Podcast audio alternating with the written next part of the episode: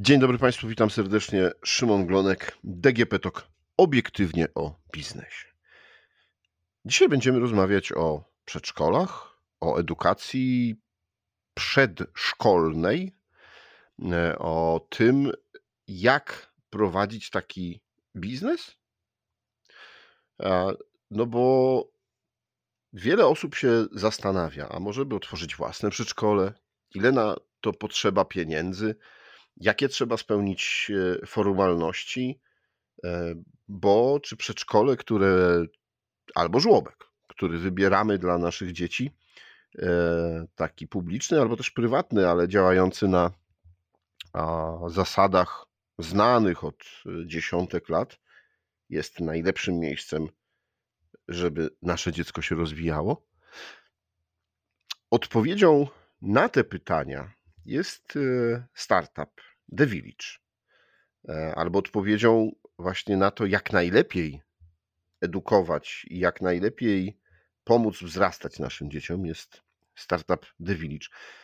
A dzisiaj porozmawiam o tym startupie, o jego pomyśle i o tym, jak, jakie rozwiązania sugeruje, żeby najlepiej nasze dzieci się rozwijały, z panią Aleksandrą Kozerą, założycielką startupu.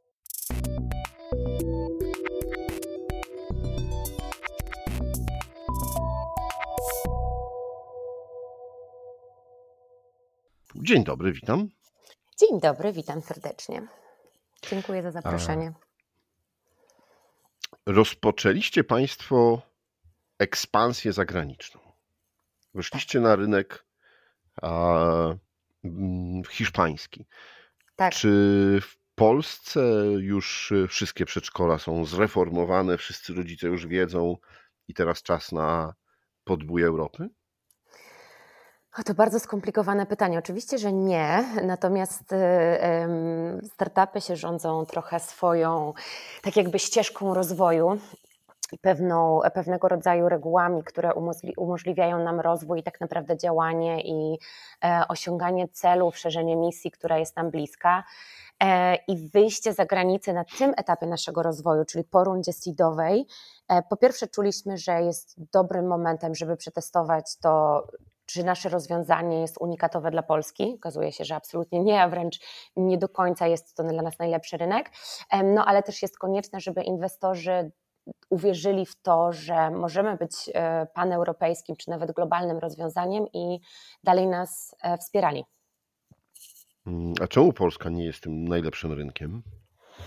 E, my jak sobie robiliśmy taki research, badania do tego, który rynek wybrać, to przeprowadzaliśmy setki wręcz wywiadów z rodzicami, e, badań, sytuacji. No to jest opieka nad dziećmi, edukacja małego dziecka, bo tu często mówi Pan o przedszkolach, natomiast rzeczywiście kwestia opieki nad małym dzieckiem, głównie takim w wieku od roku do trzech, czyli e, tak jak za, zaczęły się wioski od malusieńkich dzieci, to jest kwestia bardzo głęboko polityczna, bardzo dotykająca też takich spraw jak urlop rodzicielski, jak równość e, płci, jak e, no, kwestie w ogóle prawa budowlanego, bardzo skomplikowana sprawa.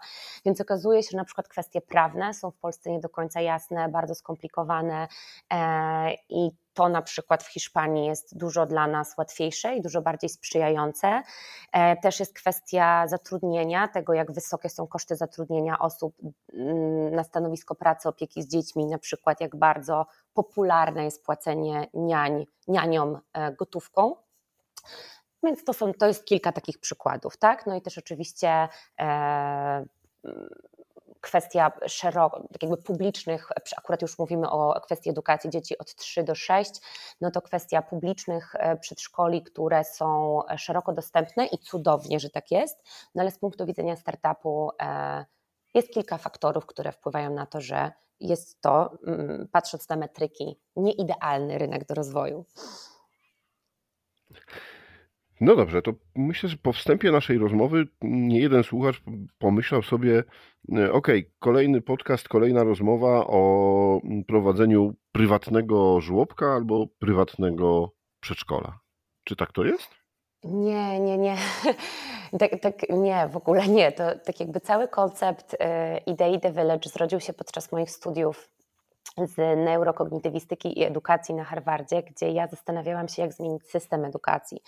E, uczyłam się o tym, jak krytyczne są interwencje w wieku e, właśnie wczesnodziecięcym, czyli do 5-6 roku życia i tak naprawdę dobra, ja, dobra jakość opieki i edukacji w tym wczesnym e, okresie życia. To nie jest tylko kwestia lepszych wyników konkretnego dziecka, później dorosłego, ale też całych społeczeństw i tego właśnie się uczyliśmy oraz tego, w jaki sposób powinna wyglądać edukacja małego dziecka, ale też starszego, e, oparta na mm, zachwycie jego pomysłami, na tym, co wiemy o budowie mózgu dziecka. I to było takie pytanie, które ja sobie zadałam jak to zmienić? Widziałam dwie ścieżki, albo polityczną, albo przedsiębiorczą. Z tej pierwszej zrezygnowałam z jakichś tam personalnych powodów, że nie chcę iść w tą stronę osobiście. I ścieżka przedsiębiorczości dla mnie to nie była ścieżka otwierania sieci przedszkoli, czy nawet jednego przedszkola. To ja trochę działam inaczej pasjonuję się szeroką skalą i zidentyfikowałam dwie grupy: rodziców i pedagogów, nauczycieli, nauczycielki, którym zależy na tej zmianie najbardziej. I od samego początku ideą The Village, czyli e, w Polsce z projektem Wioski, było wspieranie tych grup w otwieraniu własnych miejsc, różnorodnych, ale własnych, czyli budowanie technologii, procesów, operacji oraz takiego wachlarza, znaczy parasola administracyjnego wspierające osoby, które niekoniecznie miały wcześniej doświadczenie z przedsiębiorczością, w zakładaniu własnych mikromiejsc. I to są miejsca czasami w domach, gdzie nawet ktoś mieszka, e, w bardzo różnej formule, od malutkich punktów dla pięciu dzieci, nawet podziale, podziale nianią, miejsca, w których mama opiekuje się większą ilością dzieci i swoim dzieckiem, aż do takich małych przedszkoli, maksymalnie do 35 dzieci. Mhm. E, czyli pani przygotowała e, schemat, przygotowała e, procedury, z których osoby, które chcą, myślą o e, otwarciu swojego żłobka albo swojego przedszkola, mogą skorzystać, ale z drugiej strony nie jest to taki schematyczny, który znamy, bardzo często mówi się pruski system edukacji, gdzie dzieci są w ten, a nie inny sposób formatowane. Tak. Jednym z elementów e, naszego przedsięwzięcia jest ten element edukacyjny. E, taką, takimi wartościami, które tworzymy dla osób korzystających z naszych usług, to jest oczywiście opieka, opieka, taka, taki customer service, e, kwestia technologii, czyli SaaS, dla osób, które tutaj, takim mówiąc żargonem e, funduszy Venture Capital, czyli właśnie technologia, która pozwala zarządzać takim miejscem, e, zarządzać osobami zainteresowanymi i właśnie element edtechowy, czyli eduka technologia edukacyjna. Jest to zbiór mikrokursów dla nauczycieli, osób, właścicieli takich miejsc, pedagogów, opiekunek, niań, które pozwalają prowadzić edukację małego dziecka w oparciu o to, co wiemy z nauki, tak naprawdę. Pytanie tego, dlaczego ten pruski model cały czas funkcjonuje, to jest pytanie, nad którym pochylają się naprawdę naj, naj, największe głowy. Jest to tak model nieprzystający do współczesnego świata i wręcz zaprzeczający temu, co z punktu widzenia psychologii czy, czy kognitywistyki wiemy o tym, jak, jak powinno uczyć się małe dziecko. Powinno uczyć się w, tylko i wyłącznie poprzez zabawę aż do 11 roku życia poprzez motywację wewnętrzną, e, nie poprzez system kar i nagród, tylko naukę sam, samoregulacji, rozwój umiejętności przede wszystkim społeczno-emocjonalnych, tak? To jest klucz e, i podstawa edukacji małego dziecka. I my e, tworzymy takie mikrokursy na naszej platformie. Mamy też akredytację ministerstwa do wydawania certyfikatów na mm, opiekuna dziennego, czyli już takiej kwalifikacji prawnej umożliwiającej opiekę nad małymi dziećmi, wszystko w oparciu o o właśnie o naukę.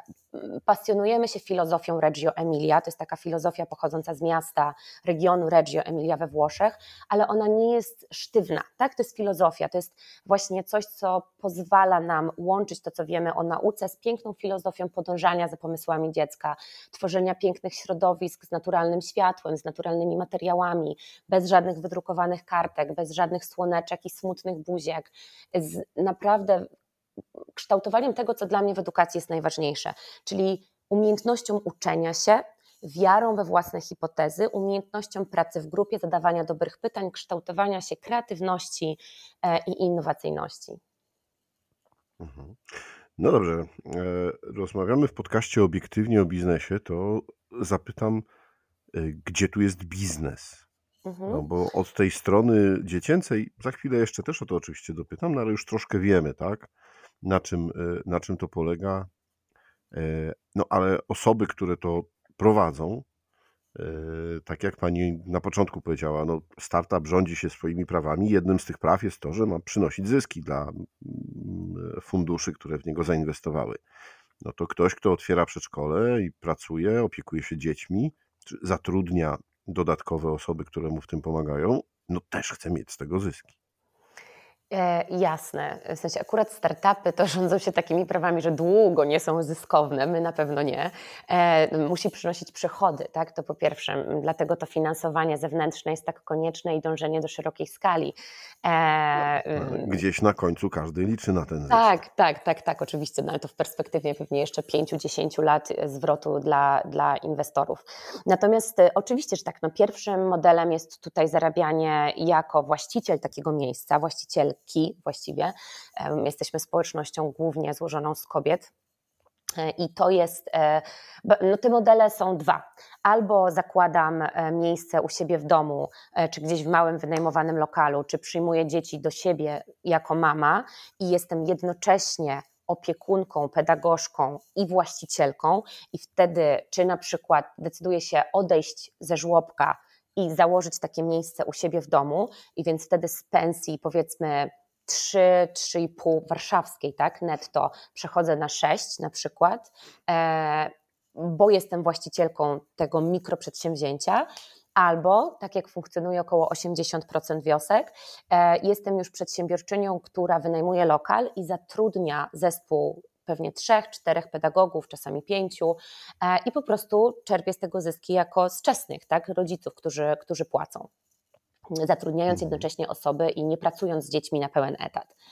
E, I my, z kolei nasz model biznesowy opiera się na pobieraniu prowizji od e, czesnego rodziców, czyli osoby, które zakładały z nami wioski, na początku płacą bardzo malutką opłatę wstępną, kilkaset złotych, do kilku tysięcy, jeśli to są, to są duże miejsca, ale to w ogóle nie jest porównywalne z takimi opłatami, jak wchodzimy na przykład w sieć franczyzową, jakąś inną. I dopiero później, jak zaczynają generować przychody od rodziców, to my poprzez nasz system płatności, przez naszą aplikację w locie pobieramy od 2 do 10% takiej opłaty. I to zależy od pricingu, który wybierze sobie wioska, czy tam będzie ubezpieczenie wliczone, jak zakres opieki klienta i tak dalej. E, natomiast też e, od tego roku zwracamy się do przedszkoli i żłobków, które już istniały, niekoniecznie były otwierane z nami, które wyznają podobną filozofię szacunku do dziecka, edukacji opartej na relacji, też nie są dużymi instytucjami i onboardując takie miejsca, wtedy pobieramy czasami po prostu miesięczne, miesięczną opłatę stałą plus procent za opłatę tylko i wyłącznie tych rodziców, których my dostarczymy poprzez naszą platformę takiemu miejscu. Mhm. E, rozumiem, że e, wszystkie rozliczenia, wszystkie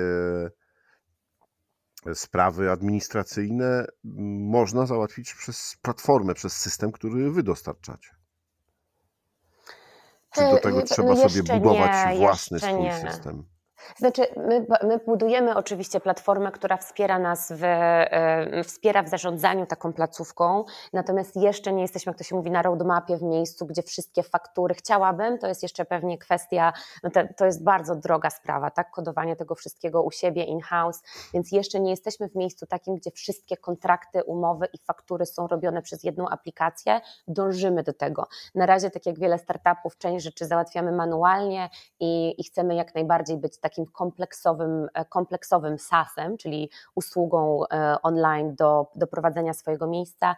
Natomiast e, na tak jakby naszej ścieżce rozwoju to jest perspektywa pewnie roku czy półtora, żeby być już takim super kompleksowym technologią do zarządzania administracyjnego. Na samym początku skupialiśmy się przede wszystkim na tym elemencie marketplace'u, czyli łączenia rodziców, którzy poprzez naszą stronę szukają miejsc i tego, że te lidy, tak, czyli potencjalnie zainteresowani rodzice wpadają do systemu oraz elemencie edukacyjnym, czyli budowaniu portfolio edukacyjnego dziecka, informowaniu poprzez aplikację, co dzieje się w takiej placówce, jakie umiejętności rozwija moje dziecko, sugerowaniu aktywności opartych właśnie na tej filozofii Reggio Emilia i teraz ta strona administracyjna się będzie rozwijać. Mhm. Y, ile macie już y, placówek współpracujących y, czy własnych? No właśnie, bo to macie też własne, Miejsca, tak to tak. traktujecie, tak. czy to są nie, to nie są. Kiedyś prowadziliśmy jako firma swoje punkty, teraz nie mamy ani jednego. Ja jako właścicielka prowadzę swoją wioskę, wioskę Promyka, e, ale to jest tak jakby oddzielna firma, tak? Więc, e, więc e, po prostu wiem, robię to też, bo z wielkiej pasji tam chodzą moje dzieci i naprawdę jest to super sprawa. Jak widać, ja mogę to robić będąc na pełen etat CEO tej drugiej spółki, więc nie jest to też tak, że jest to, jeżeli zatrudnia się zespół, że jest to praca na pełen etat. Natomiast my mamy w tym momencie około 70 wiosek, które otworzyły się razem z nami, kolejne 70 miejsc, które e, wchodzą na naszą platformę poprzez nawiązanie współpracy właśnie od tego roku, czyli takich miejsc, które nie otwierały się z nami, ale będą korzystały z naszej technologii, z naszej społeczności e, i, i aplikacji e, i naszego marketplace'u oczywiście, czyli będą na naszej stronie internetowej. Natomiast w Hiszpanii tam mieliśmy zupełnie inną jak to tłumaczyć, go-to-market strategy, czyli mm, strategię wygrywania rynku. Nawiązaliśmy dosyć szybko fajne partnerstwa z już istniejącymi takimi, e, takimi hobbystycznie prowadzącymi marketplace'ami i mamy około 500, 500 e, mikroszkół e, do onboardowania w Barcelonie. Szkół. Przepraszam, ja mówię mikroszkół, rzeczywiście, bo to jest taka idea microschooling i po angielsku, jeżeli mówimy school, to to jest jakakolwiek placówka edukacyjna, czyli też mikrożłobek i mikroprzedszkole. Tak? Po polsku rzeczywiście szkoła to jest takie miejsce raczej od e, szóstego czy siódmego roku życia. Czyli to są mikrożłobki i mikroprzedszkola. Będziemy się też rozwijać e, w stronę szkół podstawowych. Bardzo jestem tym podekscytowana taką ideą mikroszkoły, otwierania nowych. Rodzice są bardzo zagubieni teraz w tym, jak wybierać, jak znajdować te szkoły leśne, e, montessoriańskie, czym one się różnią od tradycyjnego systemu. Natomiast na dzisiaj operujemy e, w sferze mikrożłobków i mikroprzedszkoli, czy też no, mówimy ogólnie żłobków, tak? ale to z punktu widzenia prawa to też są mikropunkty opieki dziennej czy kluby, mhm. czy punkty przedszkolne. E, no dobrze, to proszę powiedzieć, y, jeśli by ktoś słuchający nas teraz pomyślał, ok, to jest jakiś pomysł na biznes bliski mojemu sercu, Aha chciałbym, chciałabym e, spróbować, to jakie kroki na początek trzeba wykonać? E, trzeba, trzeba się umówić z nami na rozmowę. E, na ten moment, na 2023 rok, nie mamy otwartej już, tak jakby na razie, możliwości otwierania z nami wiosek od nowa. Te, to okno otworzy się z powrotem w wakacje był duży program e, finansowania uruchomiony po dwóch latach, na który wiele osób czekało, czyli Maluch Plus.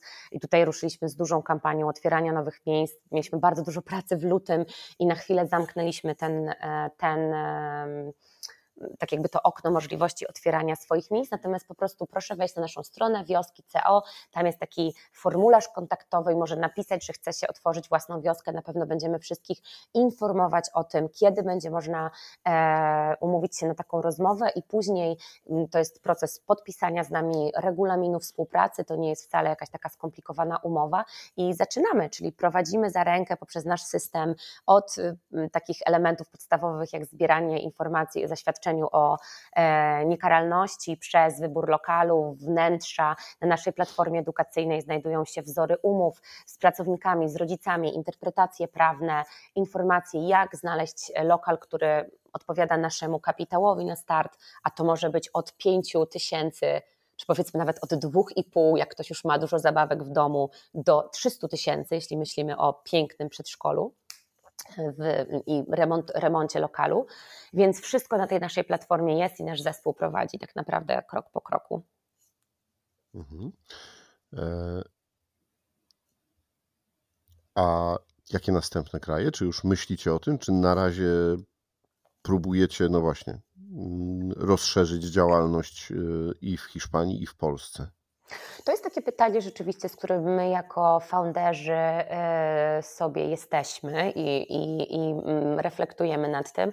No bo są oczywiście plusy i minusy. Po pierwsze, tworzą się tak zwane network effects, czyli efekty sieci, jak się jest dłużej i bardziej e, obecny na danym rynku, więc na pewno będziemy wychodzili na Madryt. My też nie jesteśmy rozwiązaniem, które się dobrze sprawdza w małych miastach czy na wsiach, więc raczej idziemy miasto po mieście niż kraj po kraju, tak? Czyli możliwe, że to będzie e, Barcelona, Walencja, Madryt, a następnie Berlin, a nie na przykład Bilbao. Tak, e, w Hiszpanii. Więc e, tak, myślimy bardzo intensywnie o rynku niemieckim i właśnie Berlinie. Wiemy, że tam jest ogromny problem i mamy ten rynek już bardzo dobrze przebadany. Na naszej takiej mapie zainteresowań jest też Praga, Amsterdam, Mediolan i Londyn. Ale to wiadomo, tak mówię teraz ogólnie, na pewno przez, w tym roku, jeżeli to będzie jeszcze jeden kraj, to, to, to tylko jeden, jedno miasto.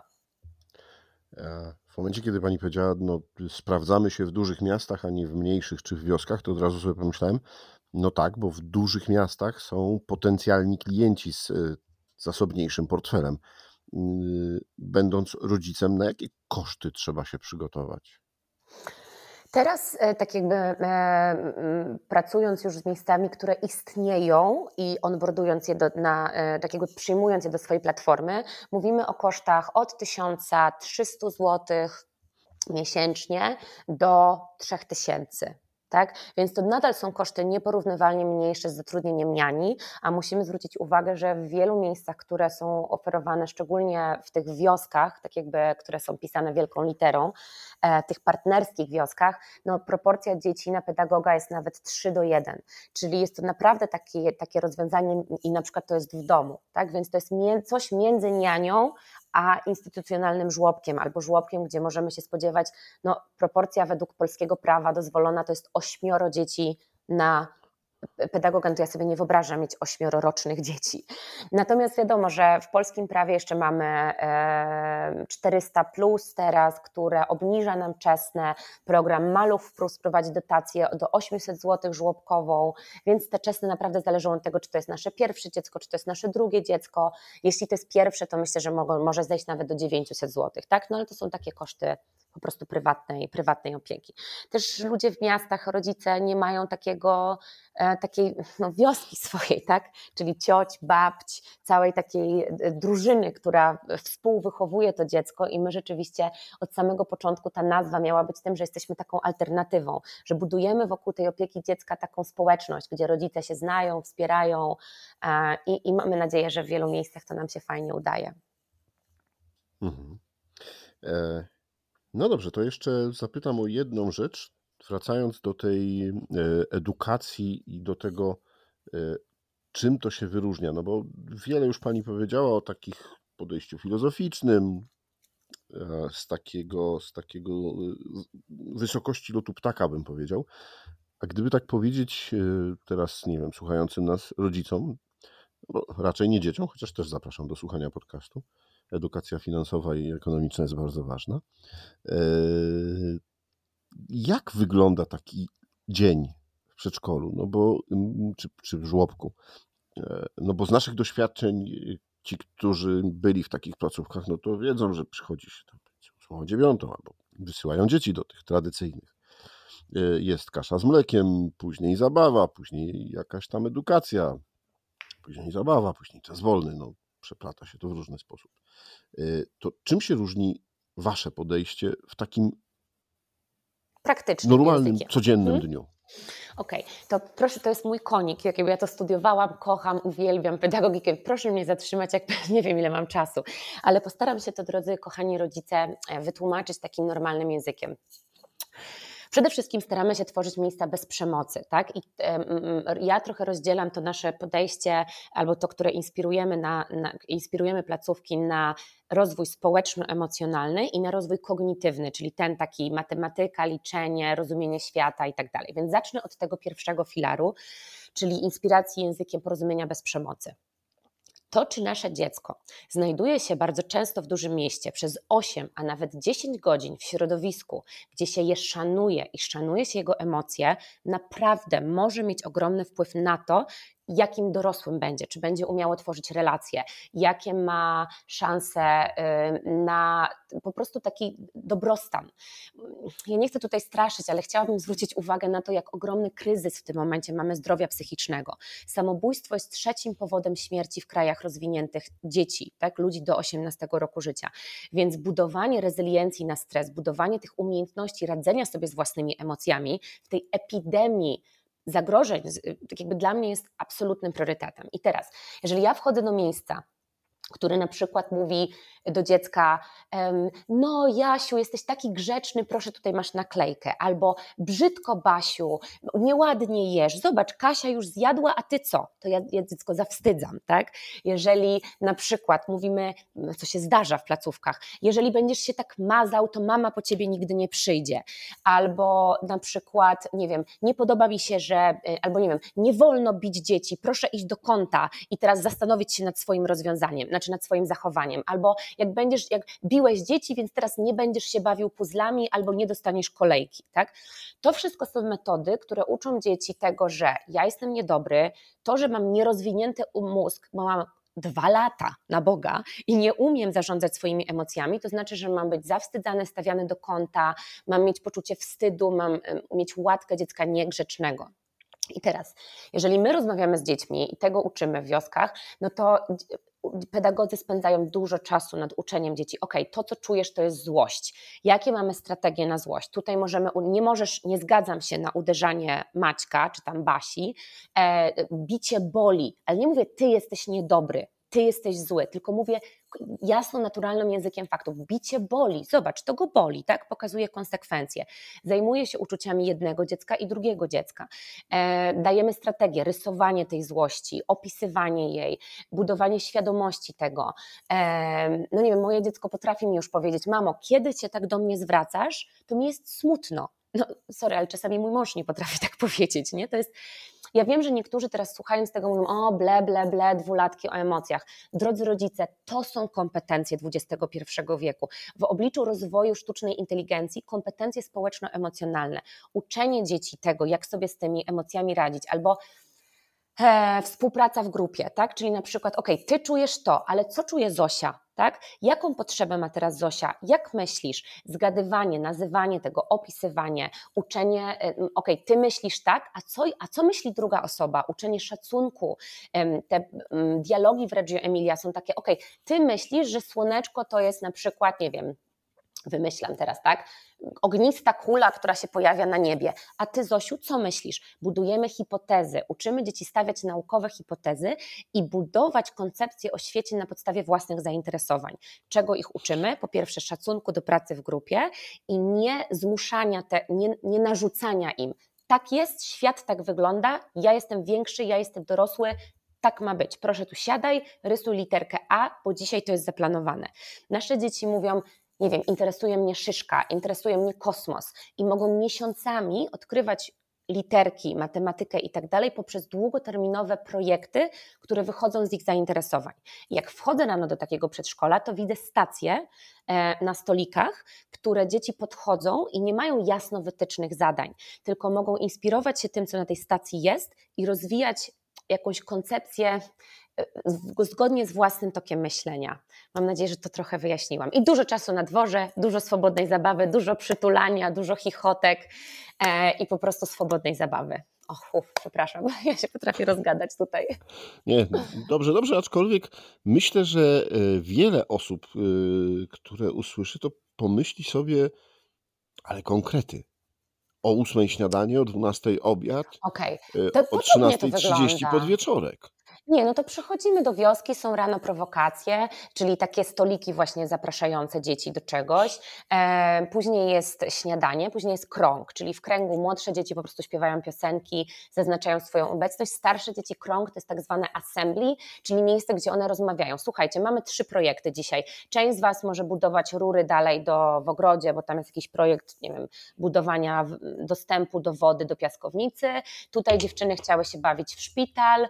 E, i, a ktoś tam chce budować sklep, a tu jest jeszcze stacja z pomocami Montessori. Kto co? Albo jest jakiś konflikt w grupie i dyskutujemy, a czym jest przyjaźń, a co to znaczy przekraczać czyjeś granice i dzieci rozmawiają. Później jest pewnie wyjście na dwór, gdzie, gdzie to też jest w Reggio, tak, że odwiedzamy muzea, chodzimy na koncerty, dużo, mm, nie wiem, chodzimy do takich miejsc, które są naokoło naszej przestrzeni. Straż pożarna, biblioteka. Staramy się odwiedzać z dziećmi takie miejsca, żeby czuły się częścią, częścią w ogóle miasta. Obiad, znowu zajęcia po południu. Często też są zajęcia dodatkowe, tak? czyli robotyka, judo, tańce. Tu akurat jest dość, to jest dość standardowe.